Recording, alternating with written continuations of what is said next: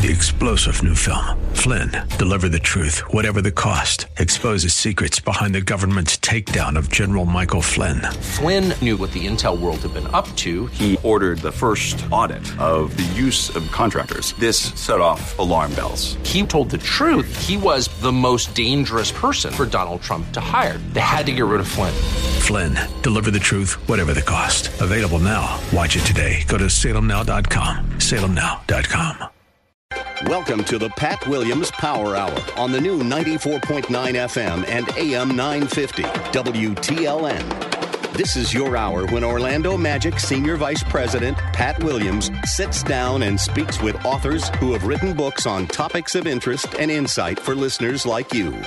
And now, here's your host, Pat Williams. Folks, welcome once again to the Pat Williams Saturday Power Hour. We do this show every weekend on the new 94.9 FM and AM 950 WTLN.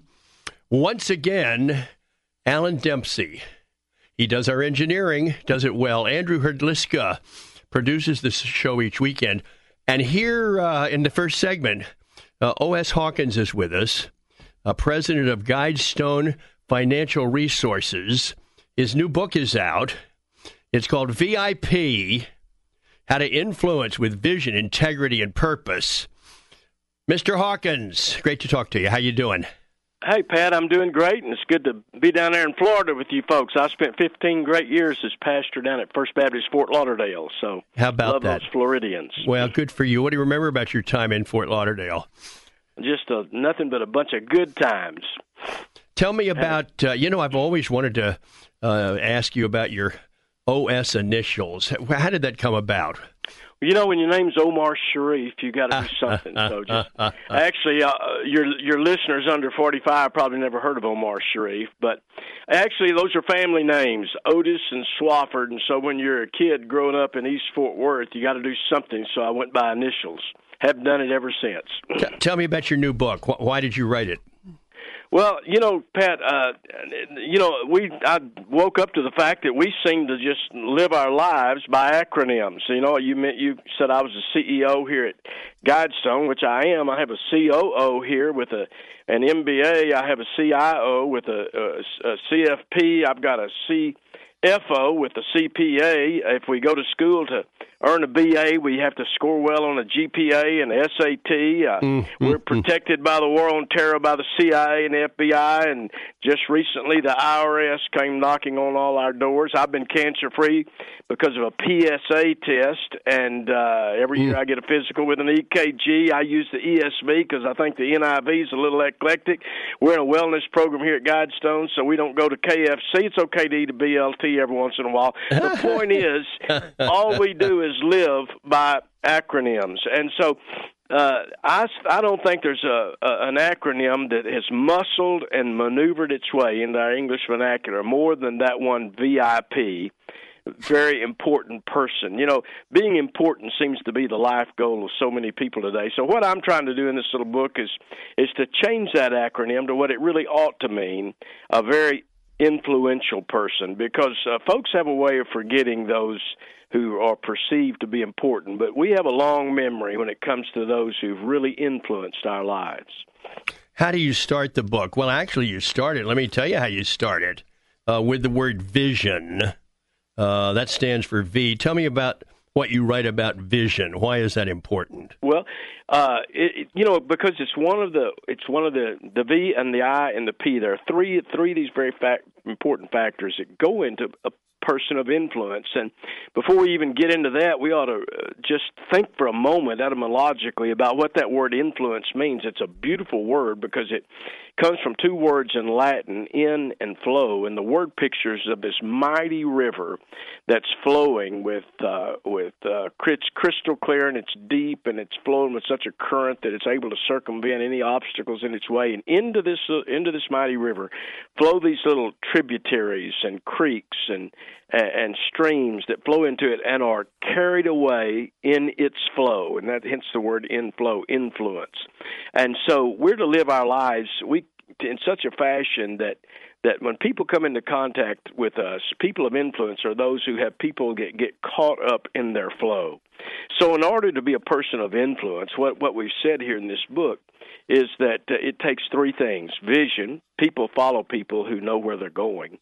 It takes integrity. Uh, people are influenced by people who know who they are, and it takes purpose. People, uh, I believe, are influenced by people who know why they're here. So, uh, vision, of course, is that first step. I think I don't think anyone follows anybody uh, unless that person knows where they're going and how they're going to get there.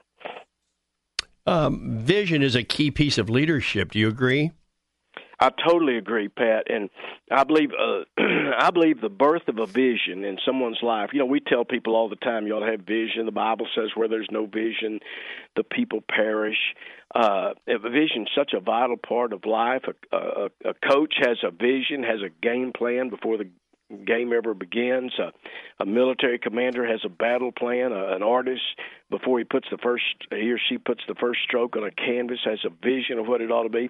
We ought to have a vision of our life, not who we are right now, but what we could become. The first time our Lord ever saw Simon Peter, he said, "You're a little pebble, but you're going to be a great rock." He saw the potential, the and Peter never got away from that vision of seeing what he could become. So, the way we describe it in the book, Pat, is that uh, the birth of a vision is like the birth of a baby. It uh, that begins with the conception when the seed of a man the egg of a woman come together and conception takes place it, that's the way it is in the vision when when god gives a man a vision or a woman a vision of not who they are what they could become and it's conceived in them uh, by the Holy Spirit. And then comes the stage of gestation, uh, when that woman who's bearing a child, you can't see it for a while, but after a few months, people see something's growing in her. And that's the way it is with a vision. When God gives us a vision, we, we, we ought to gestate it. We ought to meditate on it and plan about it and pray about it and think about it and dream about it and let it grow in us. Too many too many people go out and get a vision and they birth it and it's still born and dies because they didn't gestate it enough.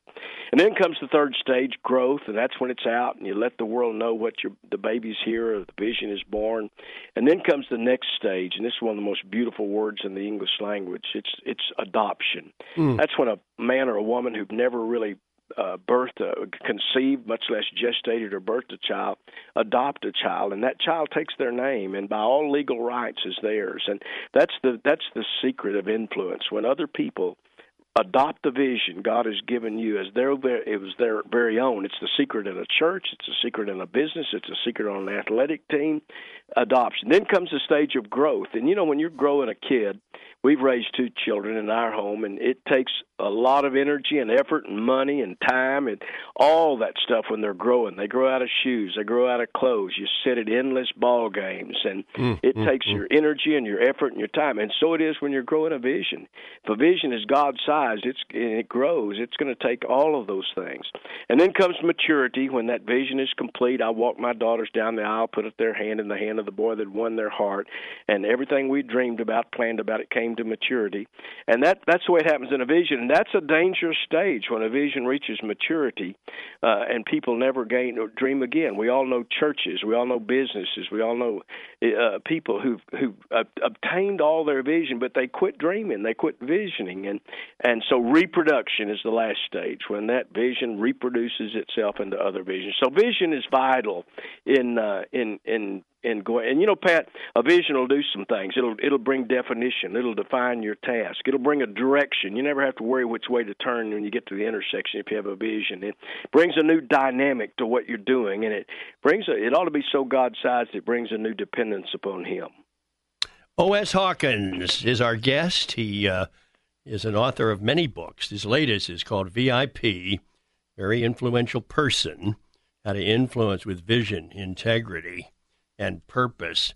Uh, before the break, OS, I want you to uh, describe for us uh, Guidestone Financial Resources. What, what's that Thank about? What's it about? Thank you, Pat. We we're an evangel. We're the largest evangelical uh, financial institution anywhere. We're the largest Christian-based screened mutual fund in the world with almost fourteen billion dollars. We serve dozens of thousands of churches, hundreds of Christian universities and seminaries, mission organizations all over the world, 250,000 individual participants with all of their benefit services needs. And uh, the heart of Guidestone, we've been around almost 100 years, the heart of Guidestone is mission dignity. And I might just say, Pat, that all the royalties to VIP and all my books, every single dime of the pro- royalties and proceeds go to support mission dignity. We're on a mission here to bring dignity to some forgotten people, and that is retired pastors. And 60% of the people in our program they're widows, average age 85. They pastored out in the crossroads somewhere, never made much money, much less being able to provide for retirement in their declining years. And many of them lived in a church-owned home they had to get out of, and so they're living at the poverty level. And 10 years ago, we were able to raise enough money. We provided them $50 extra a month, and now the neediest among them get $630 a month. O.S. Hawkins, our guest. More with him right after this on the Pat Williams Saturday Power Hour. It's the new 94.9 FM and AM 950 WTLN. More of the Pat Williams Power Hour in just a moment on the new 94.9 FM and AM 950 WTLN. Join Richard Jordan, president of Grace School of the Bible, as he opens God's Word every Sunday afternoon at 5:30 on the new 94.9 FM and AM 950 WTLN. If you missed the Sunday broadcast, you can listen and study along with Dr. Jordan 24/7 at WTLN.com by clicking on the podcast tab and then Riches of Grace. Riches of Grace, a service of Grace Impact Ministries at graceimpact.org. 5:30 Sunday on the new 94. 101.9 FM and AM 950 WTLN. Hi, this is Trish Bain with the Hope and Inspiration Call each and every Sunday night right here on WTLN. I've been inspired for 18 years with some amazing stories that I would now like to share with you each and every Sunday night. I've been educating people from around the world for the past 18 years on the iridoid rich noni, the original one. I invite you to join us right here at 8:30 and I want to thank you in advance. See you then. Don't miss Trish Bain and friends with hope and inspiration. Sunday nights at 8:30 right here on the new 90 94.9 FM and AM 950 WTLN.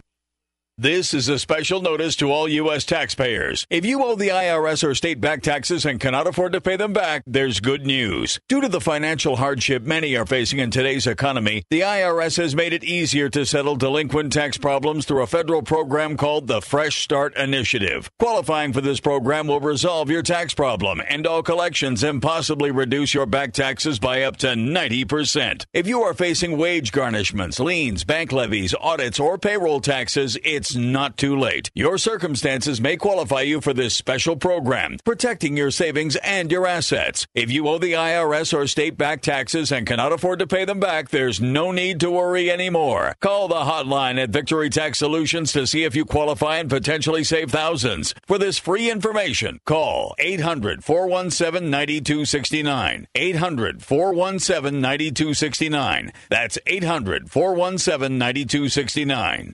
You're listening to the Pat Williams Power Hour on the new 94.9 FM and AM 950 WTLN. And now, here's Pat. O.S. Hawkins is the author of a new book with uh, Thomas Nelson, VIP, very influential person. Uh, we've talked about the V for vision. Uh, what does the I stand for, O.S.? Well, uh, you know, people that influence others are not just characterized by vision. They know where they're going. They're characterized by integrity. That is, they know who they are. You know, a lot of people would say that the most important thing in influencing others may be intelligence, you know, because that knowledge is power. Just know more than others, and you'll be able to influence them. But, you know, Pat, I've known a a lot of folks that uh, in the Christian life that had a lot of intellect, but along the way had little integrity, and they're not even in the race anymore. Someone else says that I maybe should stand for intensity or passion and the ability to cast a vision and and move and sway people with motivational processes. But you know, also I've known people with a lot of intensity that ended up having no integrity, and they're not influencing many anymore. So I believe integrity is a single characteristic of a person of influence, one who lives uh, their life in such a way that they, they know who they are.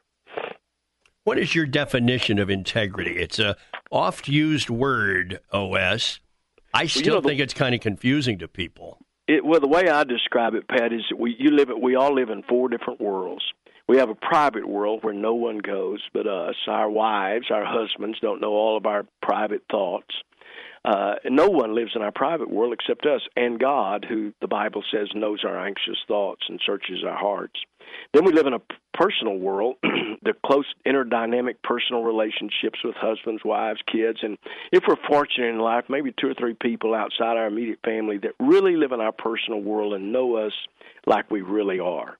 And then there's that professional world where we touch dozens, some of us scores, some hundreds of people in the professional setting. And then there's one final world in which we live. We, it's that public world where somebody who may not know us privately or personally, much less even professionally, hears our name and has an opinion about us one way or another. We call it a public persona. So, where is integrity rooted? You know, some people think it's rooted in the public world, so they spend spend all their time spinning their self-image and trying to get people to see them. But it's not rooted in the public world. It's only revealed there, and ultimately, whether we have it or not, will be revealed there. Uh, so somebody else says, well, it must be in the professional world where on the anvil of personal experience we beat out those principles of integrity, but it's not. It's only reinforced there if we really have it. It's not even rooted in the personal world of those interclose dynamic relationships. It's reflected there. Integrity is rooted in that private world alone with God. And when it is, it'll be it'll be uh, reflected in my personal world. It'll be reinforced in my professional dealings, and ultimately, for God's glory, it'll be revealed. I'm I'm I'm here in Dallas, Pat. As we're talking, I'm looking out at several new beautiful skyscrapers going up here in downtown Dallas, and a contractor will look at a building over there and he'll say, you know, that building has structural integrity, mm. and what he means by that is it has a hidden life. All those 30, 40 stories of glass building that's going up, they stand there because of a hidden life, a, a, a foundation with tons of concrete that's built deep into the earth that no one ever sees, and because of that, it has structural integrity, and that's the way our lives are. Those those lives of integrity are lives that have a hidden life, alone with God, uh, rooted there in that secret place. And by the way, Dallas, Texas, and suburbs never stops growing, does it? No, it's uh, it's it's about like I lived in South Florida for 15 years. It just just keeps up eating every piece of property it can find anywhere. And I would also add, uh, wonderful churches and outstanding preachers all over Dallas. Do you agree with me? I totally agree. You know, when I left Fort Lauderdale, I came, Pat, to be pastor of First Baptist Church here in Dallas, where I served for uh-huh. several years. And my best friend in life, Jack Graham's up at Prestonwood, and mm-hmm. just have a lot of friends in ministry here in Dallas. O.S. Hawkins is our guest. We're talking about VIP, very influential person. Now, O.S., we've come to the P of VIP, and I want you to teach us about that. Well, uh, you know, that P is for purpose. You know, people who influence others, Pat, are people who know why they're here. They're driven by that inner purpose in life because somewhere there's something for them to do that no one can do like they can do. You know, there's an amazing verse of scripture over in Second Corinthians chapter 10 verse 13 where Paul said, "We will not boast beyond limits, but will boast only with regard, listen to this, to the area of influence God has assigned to us." And then he goes on to say that our hope is that as your faith increases, our area of influence among you may be greatly enlarged. The Bible says, Pat, that God has assigned an area of influence to each one of us. That is an amazing thought. That somewhere there's something that you can do, somewhere there's someone you can influence like no one else can influence. And when those Corinthians heard him say this, that there's one Greek word that translates that phrase area of influence, and uh, we get our word canon in English from it, like the canon of Scripture. It's a boundary. They would have re- immediately understood, knowing those Grecian games, that the word pictures of, say, a 200 meter race, and you're lined up, and there's a lane in which you have to run. You get in the starting blocks in that lane, and you don't get out of that lane. You, that lane is assigned to you, and you must run that race in that lane. And God has assigned an area of influence to each of us in which we're to run that race. It's an amazing thought. It just frees us up in ministry that it doesn't matter where we are or who we do, what what we do, in business and ministry or anywhere, there's an area of influence God has assigned to us. There's a purpose in our life. No one has a DNA like you do. No one has a thumbprint like you do because you're indescribably valuable to God and He has a purpose for your life. And people who influence others are moved and motivated, driven and directed by that by that inner purpose. O.S. Hawkins is our guest. Where does Billy Graham fit into your book?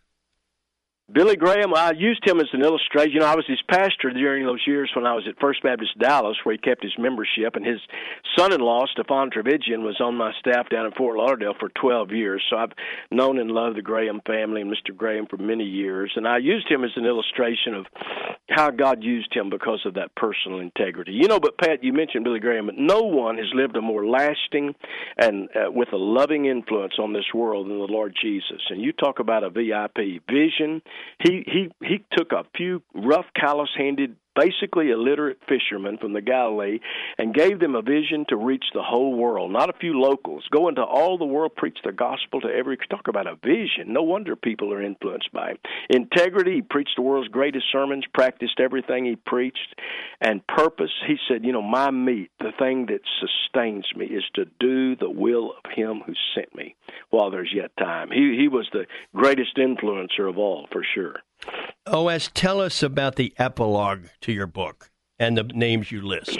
Oh, you know, in the epilogue, I just I just listed many names of people in my life that that have influenced me and uh, the reason they did and how they did, and it's just a real personal uh, personal look at probably 20 or 30 people in my life that influenced me. You know, Pat, most of my life, I uh, things happened for me when I was young. I came to First Baptist Fort Lauderdale when I was 29, 30 year, barely 30 years old, and things happened young for me all my life. And I, I always tried to have friends. I picked friends that were 20 years older that me- could mentor me, that'd been through life, that knew things. And so I tell the story of a lot of them here in the epilogue and how they really influenced me with the hope that some of us will want to be an influencer like that and that someday someone somewhere will mention us as somebody that influenced their lives. What do you remember about W.A. Criswell?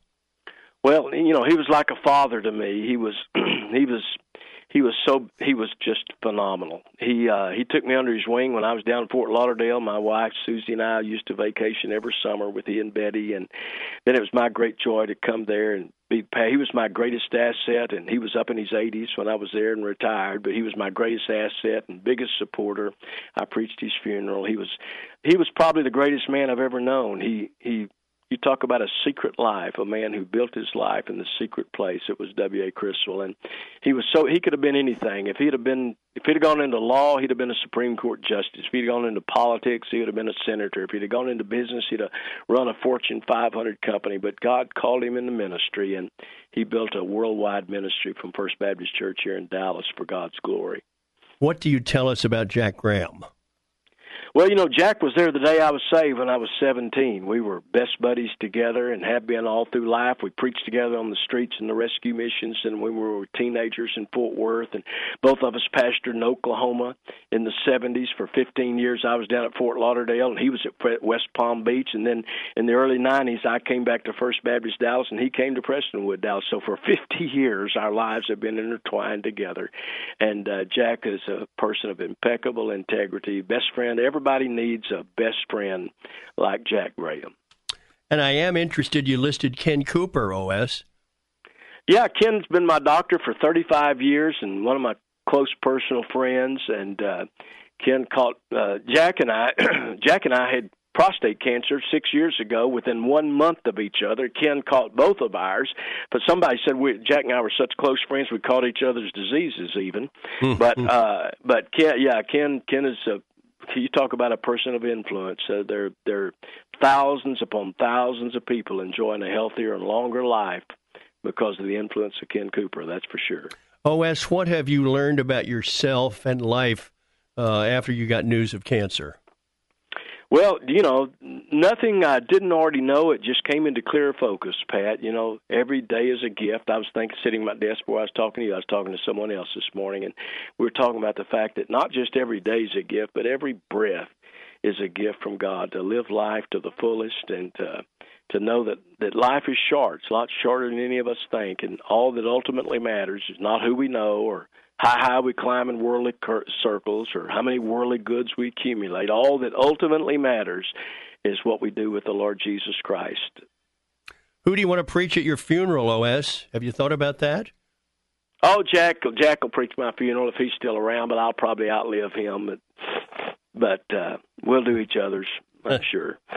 Tell somehow, me about, some way. Tell me about your wife and your family and where they fit into this discussion. Oh, thank you, Susie, my wife of uh, 46 years. She's uh, she's chairman of a global relief board. She's all over the world. She was in Nepal uh, recently. She's on her way to Cuba in a week or two. She was down in some hospitals in Africa. They they they serving people that in the faraway forgotten places all over the world. She's a great Bible teacher, uh, written some books herself. She's just been a, a tremendous pastor's wife and support. And I, our daughter Wendy, she and her she's a, she and her husband are both attorneys here in Dallas, active in their church. And our younger daughter Holly has two new books out with. Uh, Harper Collins, uh, Thomas Nelson, two children's devotional books. I can learn to pray and I can learn the Bible. Hmm. Her husband's a minister at one of the on the ministry staff at Prestonwood, actually.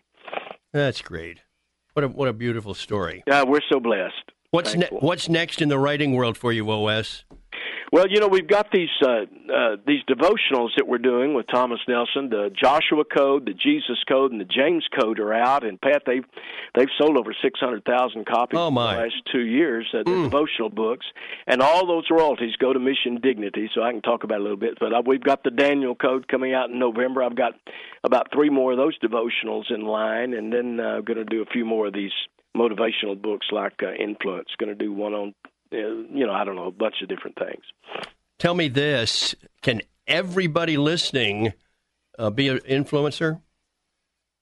Absolutely, absolutely. But uh, uh, it'll take three things. It'll take vision and integrity and purpose. But yeah, there's assigned an area of influence to every single one of these listeners. Um, I think um, this may be your best book, OS. Well, thanks. I've read most of them, and uh, I'm I'm really pleased. So, how does one become an influencer quickly, or does it take time?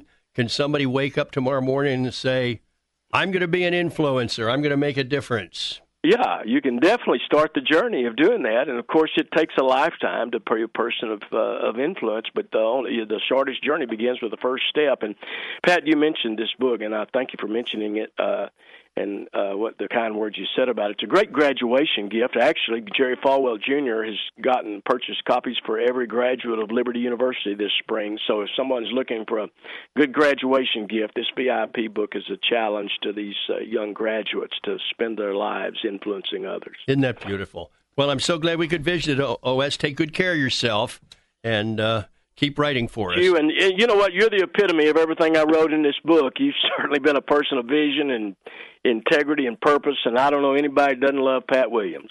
Well, thanks a million. You're awfully kind. And take good care of yourself. Thank you. O.S. Hawkins has been our guest. The book is called VIP. It's in bookstores now and uh, a very important read. Uh, we've got more on the Pat Williams Saturday Power Hour right after this. It's the new 94.9 FM and AM 950 WTLN. More of the Pat Williams Power Hour in just a moment on the new 94.9 FM and AM 950 WTLN.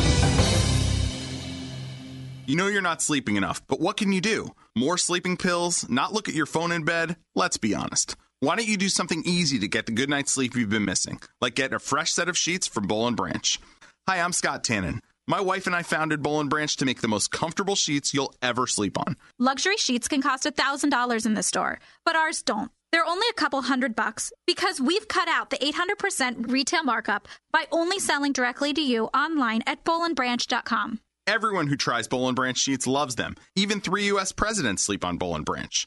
Shipping is free and you can try them for 30 nights. And if you don't love them, we'll give you a refund, no questions asked. Give mom the gift of great sleep, beautifully packaged in our signature boxes complete with bows and tissue paper. Go to bollandbranch.com today for 20% off your entire order when you use promo code MEDVED. That's 20% off right now at bollandbranch.com. Spelled B O L L and branch.com. Promo code MEDVED.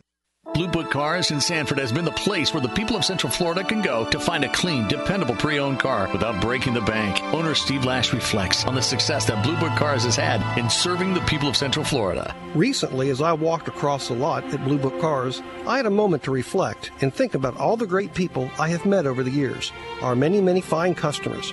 It's made me realize how blessed we have been in so many ways.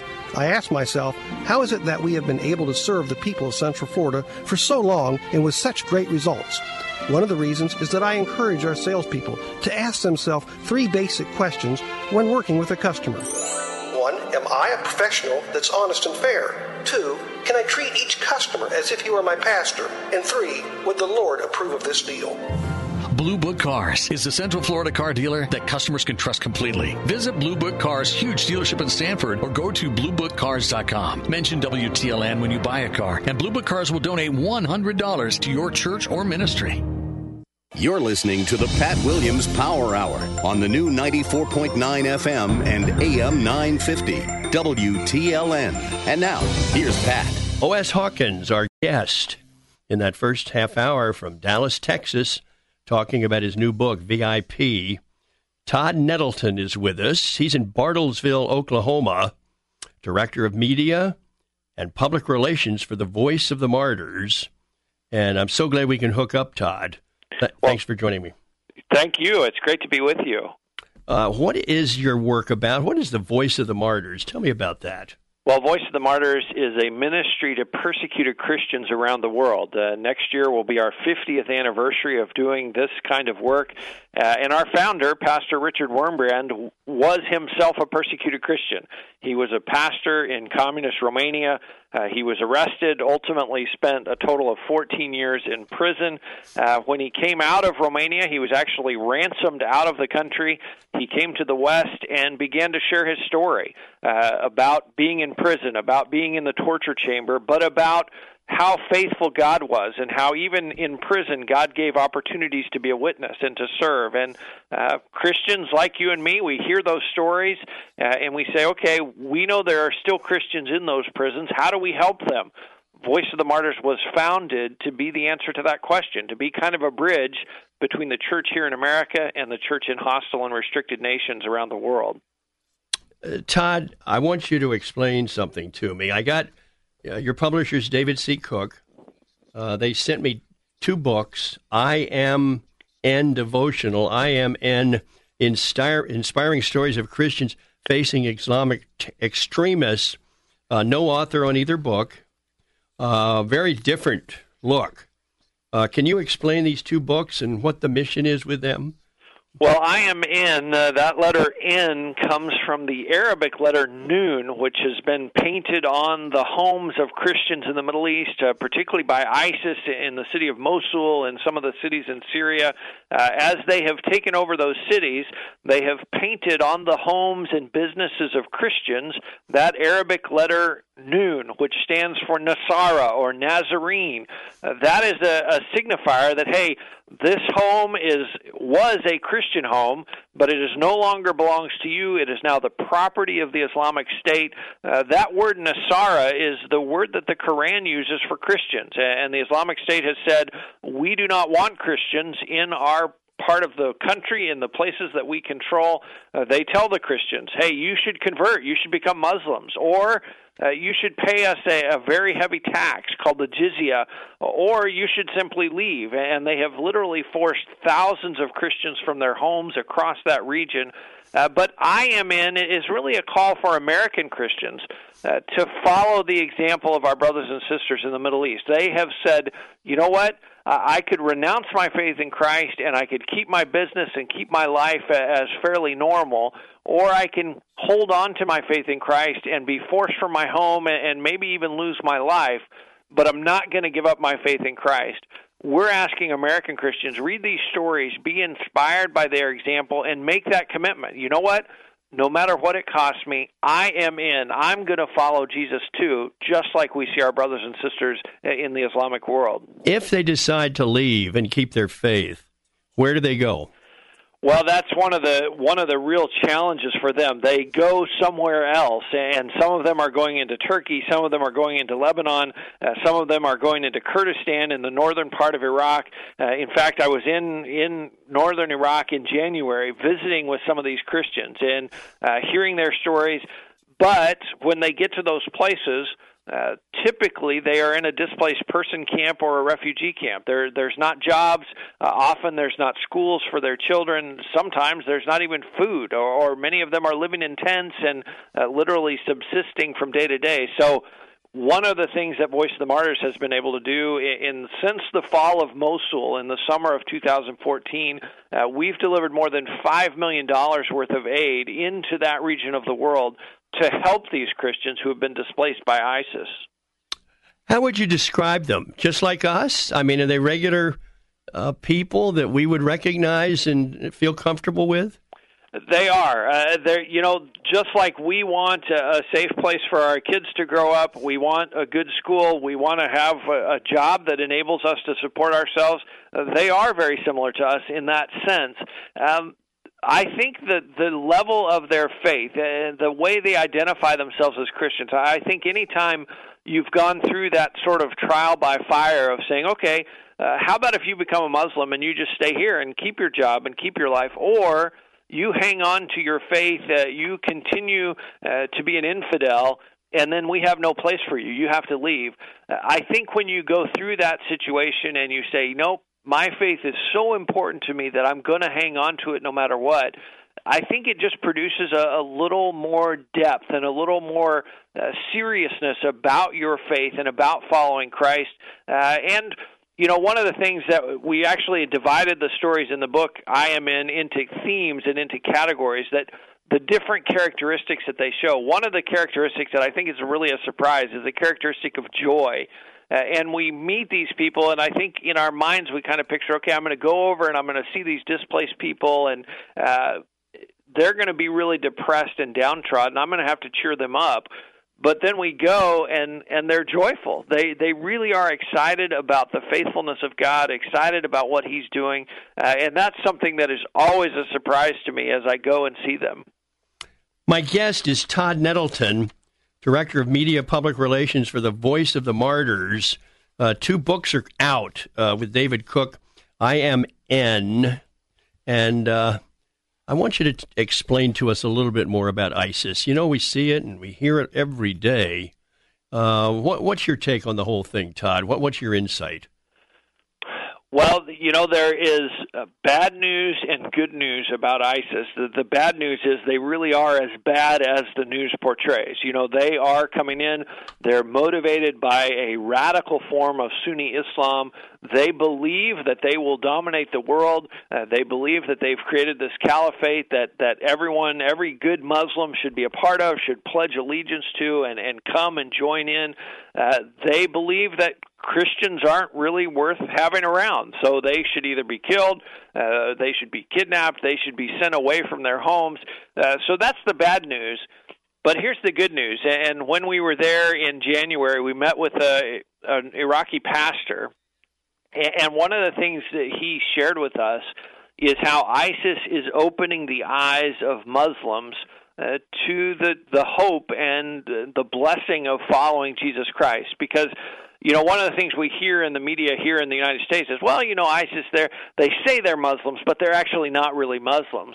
Uh, but to our friends in the Middle East, they know full well, yes, they are Muslims. Uh, they are doing what the Quran tells them to do. They are actually imitating the Prophet Muhammad in the way they live, uh, in the way they capture territory, in what they do with the people they have subjugated. Uh, so the Muslims are looking on at ISIS and they're saying, wait a minute, if that's Islam, and again, they know that what ISIS is doing is in the Quran, it is supported by the life of Muhammad. If that's Islam, I don't I don't want to be a part of that. Uh, that doesn't represent my heart. That's not what I want to do. That's not how I want to live. Uh, and so there is an openness to the gospel uh, that there hasn't been before and it's happening among Muslims. Muslims are coming to Christ. One of the high points of our time in January when we were there was going to a baptism service uh, and seeing some former Muslims who have chosen to follow Christ take that step of baptism. And in that culture, in that context, that is basically painting a big target on their back because in the Muslim mindset, that's kind of the point of no return. If if you're reading a Bible or listening to a Christian radio broadcast, you can kind of say, "Well, you know, I'm just I'm kind of researching so I can argue with my Christian friends. Uh, I'm, you know, it's it's okay, it's okay. I'm just doing this reading." Once you take that step of baptism, you're all in. Uh, and in the eyes of your Muslim family members, in the eyes of your Muslim neighbors, you're now an apostate. And what the Quran says should happen to apostates is they should be killed. Uh, and so, seeing these former Muslims take that step of baptism, and I'll, I'll never forget one of the young ladies who was baptized. Uh, she absolutely glowed with excitement. Uh, she was so excited to be following Christ. She was so excited to be baptized that night. Uh, and just her faith and her spirit was overwhelming. It, it literally, I, I, the only comparison I can make is we talk about a bride who glows on her wedding day. Well, this young lady absolutely glowed on her baptism day taking that step. Uh, and that's not only happening in northern Iraq, that's happening across the Muslim world. We see Muslims coming to Christ. Well, so Todd, here here would be the dilemma. The really the the, the Muslim world, the Muslim religion, Islam, it is a, a aggressive, warlike faith. Uh, how, how do they deal with that? I mean, they're meant to be, all of them are meant to be killers, right? According to the scriptures. Well, there there is certainly that aggressive strain of Islam. Thankfully, that's the minority of Muslims, uh, and mm-hmm. in fact, it's a small minority. There's uh, the average Muslim wants a lot of the same things you and I want. They want a, a safe city. They want law and order. They want a place to raise their kids. Um, but there are those minority who buy into that radical theology. They they really read the Quran and they try to do what it says. Uh, and it says, like you say, it says uh, subjugate your enemies. Uh, you know, we think of the Yazidi people that were uh, taken over and captured by ISIS. Many of the men were killed. Many of the women were taken as as brides for the fighters. That's what the Quran says to do with subjugated people. Um, so it is a challenge, and there's there's the sort of military response of okay, how do we fight them? How do we bring safety to that region of the world? How do we protect the Christians who are there? Uh, but there's also the spiritual response of how do we reach them with the gospel? How do we get Bibles into their hands? How do we get Christian broadcasts that they can hear? Uh, and sometimes the, the the great challenge is that only happens when a Christian is willing to put their life on the line. Uh, and thankfully, many of the Christians that the Voice of the Martyrs works with in that part of the world, they are that kind of Christian. They say, hey, God called us to love our enemies, to pray for them, to reach them with the gospel. How are we going to do that? Uh, we're going to have to go to them. We're going to have to, to be with them. Uh, they they mention, you know, the the verse about in the presence of my enemies. Well, that verse implies that we're going to be right there with them. Uh, and so they say, we'll take that step. We'll reach out with the gospel, even though it's risky, even though it may cost us our lives. We want to follow Christ, and, and we love these people enough to tell them the truth. What are the other parts of the world, Todd, that you're concerned about?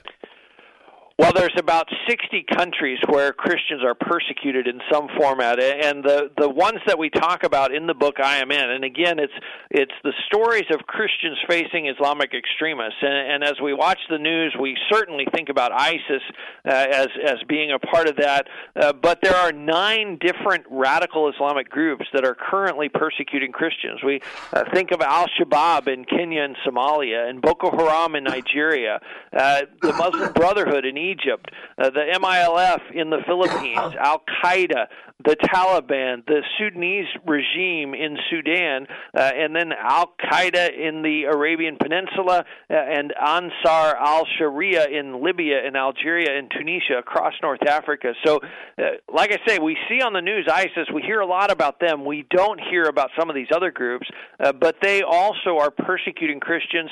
They also are motivated by that radical Sunni theology. Do you feel that the United States is doing everything they can to help? Are they doing the right thing? You know, it's hard to say that they're doing everything. I think, particularly just in the last couple of months, we've had the designation that what's going on in the Middle East is a genocide. Uh, that certainly was not something that VOM was necessarily pushing, uh, but it does in the political realm. It opens the door for more aid. Uh, it opens the door for more people to be able to come here who are affected by that. Uh, but one of the challenges is we want to keep a Christian presence in the Middle East. I think there are many who say, wow, they're being treated so terribly over there.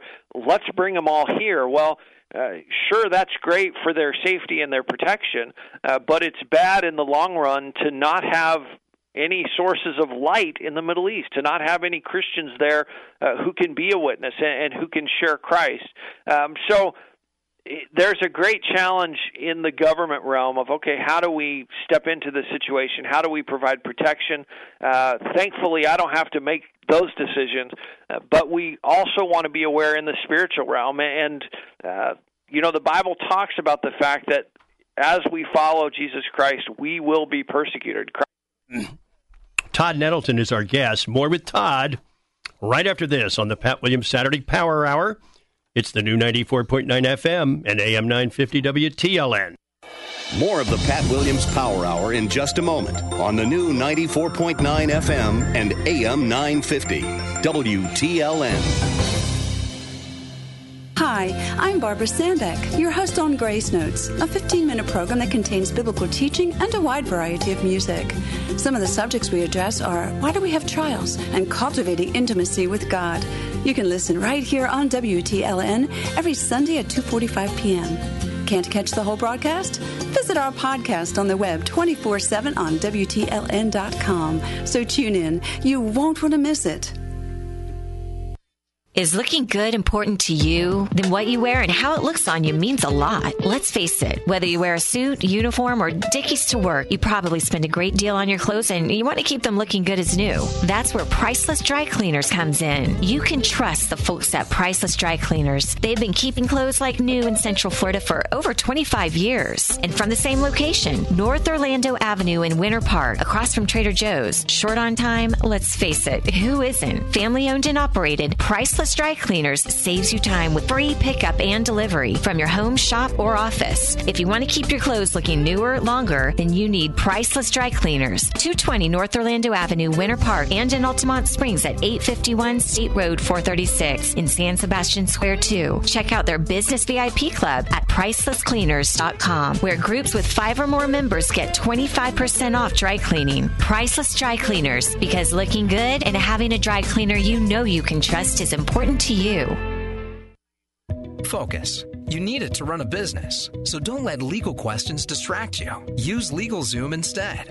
Things like lease agreements and employment laws get complicated, but they're part of running a business. That's why LegalZoom built a network of independent attorneys in 48 states. You can rely on them for the legal details without paying by the hour, since LegalZoom isn't a law firm. So focus on growing your business and use LegalZoom for the legal stuff. LegalZoom Legal help is here. You're listening to the Pat Williams Power Hour on the new 94.9 FM and AM 950 WTLN. And now, here's Pat. My guest is Todd Nettleton. He's with the Voice of the Martyrs based in Bartlesville, Oklahoma. Uh, two books are out. Uh, I am an interest inspiring stories of Christians facing Islamic extremists. And uh, Todd, you that book is broken down into six parts uh, with a word in front of each one. I'm going to start with part one sacrifice. Uh, what are the stories here about? Well, the stories in that theme uh, obviously talk about Christians who are willing to sacrifice, Christians who are willing to give up their safety, uh, give up their homes, uh, in some cases, even give up their lives uh, in order to follow Jesus Christ in the face of Islamic extremism. And, uh, you know, one of the things that challenges us, I think, as American Christians is they're willing to make that sacrifice. Uh, when you talk to someone, particularly someone who's come to faith out of a Muslim background, uh, the fact that that they have to sacrifice is not a surprise to them. They know that from the day they come to faith in Christ. Hey, this is going to cost me something, uh, and these stories are are really inspiring us. What are we willing to sacrifice? What what are we willing to give up in order to follow Christ? Part two, uh, the word courage, Todd you know, courage is, uh, I, I like the definition of courage that is being afraid and, and doing it anyway.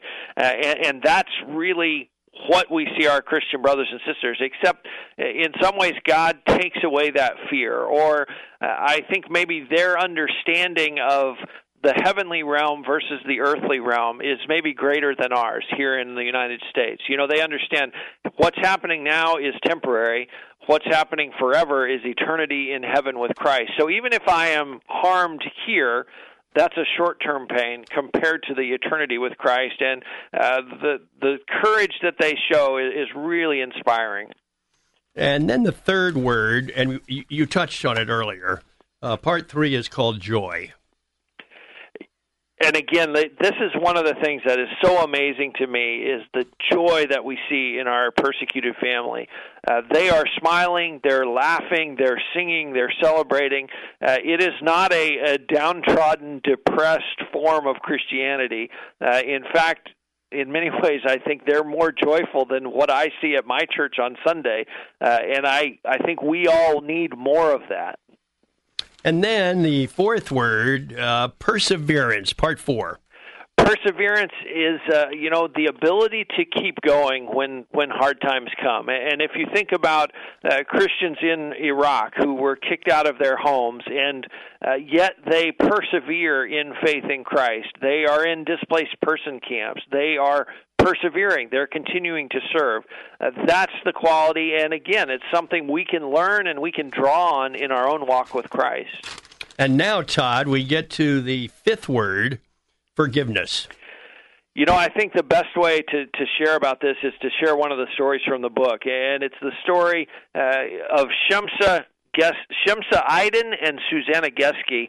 Uh, their husbands were martyred in Turkey nine years ago. In fact, I, I went to Turkey seven weeks after the killings, uh, met with both of these ladies. They offered on national television in Turkey the day after the killings, they offered forgiveness to the five men who had killed their husbands. Uh, this is just an absolutely earth shattering thing in that Islamic culture where vengeance is such a part of the culture but they literally, Susanna echoed the words of Christ on the cross Father, forgive them, for they did not know what they were doing. Uh, and that little statement and that press conference where they offered that forgiveness, again, just a day after their husbands were killed, a Muslim journalist in a Turkish newspaper wrote that those two ladies, by that act of forgiveness, did more for Christianity in Turkey than a thousand missionaries could have done in a thousand years simply by forgiving their persecutors. Uh, Lord, help us as we read these stories, help us to be inspired to forgive the people who have wronged us because that really is an open door for God to move out and work blessing into a situation that otherwise would be incredibly difficult. And then number six, faithfulness. You know, faithfulness uh, is is somewhat a, combination of all of these. It is courage, it is joy, it is perseverance. It's the ability to say, "I'm going to continue to follow Christ no matter what." Uh, and these brothers and sisters, uh, I think of one that I met in Nigeria, a man named Pastor John. His entire family was killed. Uh, they they were locked into a home. The home was lit on fire, and they were burned to death. Uh, and yet he said if I saw the men who killed my family, uh, I would want to witness to them. I would want to share with them the love of Christ. And uh, what an incredible example of faithfulness to continue to joyfully, faithfully follow Christ in spite of that kind of loss. That's the faithfulness of our brothers and sisters around the world. Do you find that other sects uh, are are um, trying to get into these countries? Mormonism, for example, and Seventh Day Adventists, and uh, you know there are what's, some. What's going on there? There are some that are uh, typically the price is very high to to to do ministry, to do work in these countries, to bring an outside what is considered to be an outside religion. Uh, typically, the price is too high for some of those to want to go there. Uh, but again, that's the price that Christ called us to pay. My guest is Todd Nettleton. When you travel, Todd, and just listening to you here, uh, boy, it seems like you're hitting a lot of these countries. Uh, how do you feel when you get there? Are you nervous, uncomfortable? What's it like? Um, you know there there are times of nervousness. I uh, I think of being in Iraq several years ago, and and we were stopped at a checkpoint. It was me and one of my coworkers, and we were with uh, an Iraqi Christian family. Uh, and they asked for everybody's ID, and so we handed our passports. And as soon as the guy saw American passports, uh, his eyes kind of got a little wider, and he said, "Okay, you two Americans, you come with me." And we had to get out of the van and and walk, follow him. And I thought, "Oh no, this is uh, this is just not going to end well." Uh, but it turned out uh, he was a, a Kurdish soldier, and his commander wanted to meet us because hey, he loves Americans. Uh, we love America. We just want to say how how welcome you are in our country. And I thought, whew, I uh, I wish you would have just told us that while we were sitting in the van. so there are moments of, of nervousness, yes, but the overwhelming thing that I experience is the fellowship with the believers who are there, and it's amazing how uh, I will meet believers who who look nothing like me. Uh, they don't speak my language, but there is that connection point of, hey, I'm following Jesus, and you're following Jesus, and somehow the Holy Spirit just sort of ministers to us and binds us together. Uh, and that that is my very favorite part of my work here at Voice of the Martyrs is to get to go uh, and meet those brothers and sisters and drink tea with them and hear their stories because I always come away encouraged and challenged by their example. I did want to ask you that question. Uh, do the people over in the Middle East like us? You know, there are many who do, and uh, particularly the Christians that I am typically meeting with, they are they do like us. They do like Americans. They do like Christians. Uh, there are obviously those who hate America, uh, and in in some of those countries, unfortunately, they're the people who are in charge. Uh, but oftentimes, and I personally have not visited Iran, but I have talked to many who have, and uh, and they will talk about the fact, you know, the Iranian government says all sorts of terrible things about America, but if you walk down the street in Iran and you're an American, they will roll out the red carpet and welcome you and they want to practice English they want to talk about how much they love America so the average man on the street typically does not hate America even if you might see that on the news or you might hear that from the government do they get our television shows and listen to our music and all of the above? Do they follow our sports teams? I, don't know about sports teams, but they certainly do follow movies and television and music, and, and in some ways, that's uh, that's one of the challenges for us as Christians, because in the uh, in the eyes of the average person in the Middle East, uh, America is a Christian nation, and so whatever they see from America, that's that's what they assume Christians are. That's what they assume Christians do, and so uh, that's in some ways gives us as Christians a bad name. Uh, but they certainly do have access to American media, and like I say, they they listen to the music, uh, they watch the movies, they watch some of the television shows, and, and that's their picture of America, which. Uh, you know, as we think about some of our television, that's a, a little bit of a daunting thing for us. Todd Nettleton has been our guest, Director of Media and Public Relations for the Voice of the Martyrs and uh, author of I Am N. Uh, these are the stories that we've been talking about. Uh, we've got to wrap up, folks, right after this on the Pat Williams Saturday Power Hour. It's the new 94.9 FM and AM 950 WTLN. More of the Pat Williams Power Hour in just a moment on the new 94.9 FM and AM 950 WTLN. Join Richard Jordan, president of Grace School of the Bible, as he opens God's Word every Sunday afternoon at 5:30 on the new 94.9 FM and AM 950 WTLN. If you missed the Sunday broadcast, you can listen and study along with Dr. Jordan 24/7 at WTLN.com by clicking on the podcast tab and then Riches of Grace. Riches of Grace, a service of Grace Impact Ministries at graceimpact.org. 5:30 Sunday on the new 94. 9 FM and AM 950 WTLN. You're listening to the Pat Williams Power Hour on the new 94.9 FM and AM 950 WTLN. And now, here's Pat. Folks, thanks so much for joining us here on the Pat Williams Saturday Power Hour. O.S. Hawkins was our guest in the first half hour, uh, talking about his book, VIP. And then Todd Nettleton joined us from Bartlesville, Oklahoma uh, the author and the coordinator of that book, I Am N. Two very, very interesting guests, and I'm so glad you could join us. Please visit my website. It's uh, patwilliams.com, the Twitter page, Orlando Magic Pat. And my most recent book is out. It's called Leadership Excellence The Seven Keys to Being a Leader of Excellence.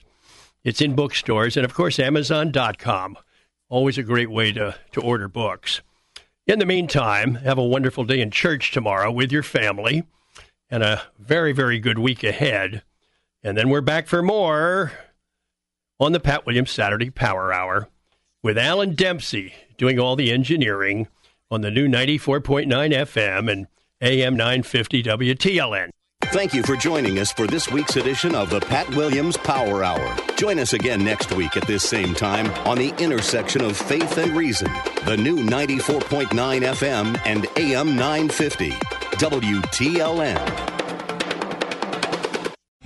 Three star general Michael J. Flynn, head of the Pentagon Intelligence Agency, knew all the government's dirty secrets. He was one of the most respected generals in the military. Flynn knew what the intel world had been up to, he understood its funding. He ordered the first audit of the use of contractors. This set off alarm bells.